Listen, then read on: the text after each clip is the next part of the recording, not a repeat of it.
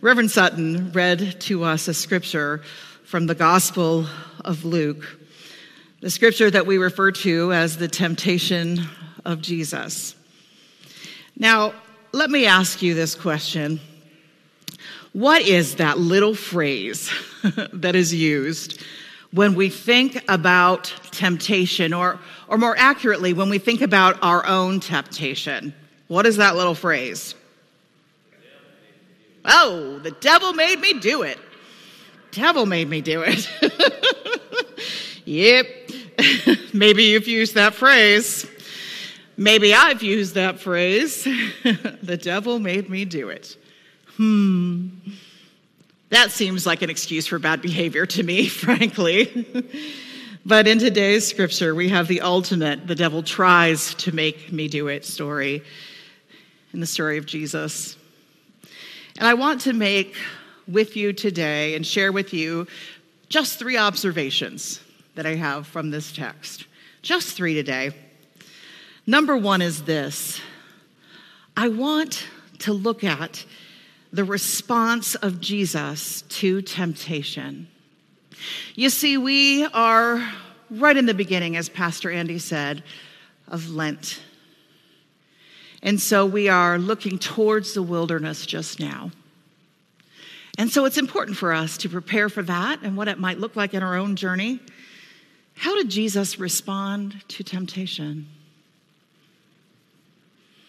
Jesus responds to temptation by quoting scripture. Isn't that something? Jesus responds to temptation by quoting what was already stored up in his heart, by those words that he had learned years before, by quoting scripture. That has always reminded me of when I was younger in an elementary school in my tiny little United Methodist church in Butler, Ohio. And um, we had a, our little Sunday school class, and our Sunday school teacher Miss Weekly, I still remember her name, Miss Weekly, told us that if we memorized enough scripture verses, that she would take us all out to lunch after church one Sunday, which was quite exciting. Butler really didn't have many restaurants, so we knew we were going to head to Mansfield. it was exciting. and so, um, and the kids were all excited because they wanted to go to Pizza Hut. And I was excited because I wanted to go to KFC. and guess what? I won. I won because I memorized the most scripture verses. Those kids were not happy with me.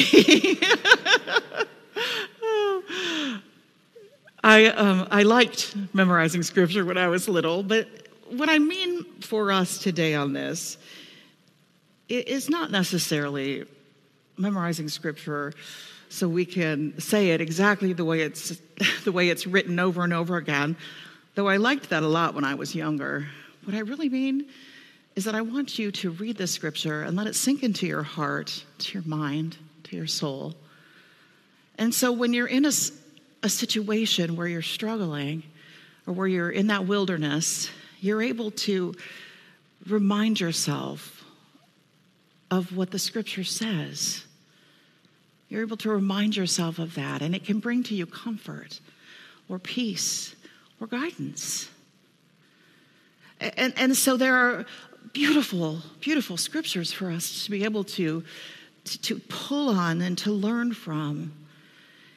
And, and to be able to do that, we need to engage in the scripture and allow ourselves to learn from those words. For example, there's a, there's a scripture in the Psalms in the Old Testament that says, Lord, you hold my right hand, and so I am unafraid. Hmm. Yeah, absolutely.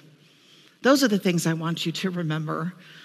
Those verses that can bring you so much help and hope as you wander or walk through the wilderness. Observation number two this morning is an interesting one, I find. But it, it, it, reminds us of what Jesus was doing in the wilderness. And it's the number 40. Interesting. The number 40. You see, the number 40 pops up regularly in the scriptures, especially 40 days. In the Old Testament, when God destroyed the earth with water and caused it to rain, it was 40 days and 40 nights. After Moses killed the Egyptian, he fled to Midian, where he spent 40 years in the desert. Moses was on Mount Sinai for 40 days and 40 nights. Moses interceded on Israel's behalf for 40 days and 40 nights. I could go on and on. But the idea is this from biblical scholars that when we hear that little term, 40 days, 40 days and 40 nights, we are to understand that there is a theme there. It's a time of testing, a time of trial, and in this case, a time of wilderness. Time 40 days and 40 nights. And so we have these 40 days of wilderness ahead of us, a time for contemplation, a time for us to focus more on our faith, to settle into that for a bit. And it may be a little bit of a harder journey for us to do that. Maybe we're not as comfortable with that, and that's okay. We can walk through that time.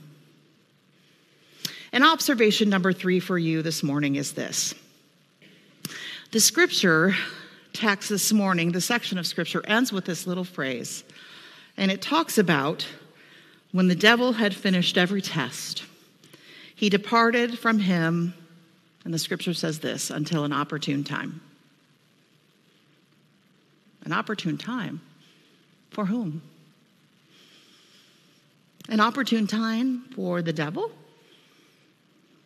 Was that referring to crucifixion? An opportune time for Jesus? An opportune time. This is what I believe for us today. Before us is an opportune time. An opportune time to focus on our faith and the journey that leads to the cross. And there may be temptation as part of that. There may be a bit of wandering. But, friends, we have an opportune time just now before us. Let's take it. Let's take it. Let's allow ourselves to reflect. Let's allow ourselves to grow in our faith. I have found through the years, at least for myself, that Easter and the celebration of Easter and resurrection is so much more poignant it's so much more meaningful. It has so much more joy when I have allowed myself to feel sad. when I've allowed myself to grieve the journey that Jesus took to the cross. When I've allowed myself 40 days of contemplation. And so I invite you to join me with that. As a matter of fact, there's a little a little liturgy that I want to share with you this morning. Typically, we've used this on Ash Wednesday, and we did not use it this last Ash, Wednesday, though we did share in a pretty amazing worship service Wednesday evening. But I wanted to share this with you this morning, and it's called this An Invitation to the Observance of Lenten Discipline. It's quite a churchy title, isn't it? the invitation to the observance of Lenten discipline. Let me share this with you. Dear brothers and sisters in Christ, the early Christians observed with great devotion the days of our Lord's passion and resurrection. And it became the custom of the church that before the Easter celebration, there should be a 40 day season of spiritual preparation. During this season, converts to the faith were prepared for holy baptism. It was also a time when persons who had committed serious sins and had separated themselves from the community of faith were reconciled by penitence and forgiveness and restored to participation in the life of the church. In this way, the whole congregation was reminded of the mercy and forgiveness proclaimed in the gospel of Jesus Christ and the need we all have to renew our faith. So I invite you, therefore, in the name of the church, to observe a holy Lent. By self examination and repentance, by prayer, fasting, and self denial, and by reading and meditating on God's holy word. Dear friends, I invite you to join me on the Lenten journey. Amen. Amen.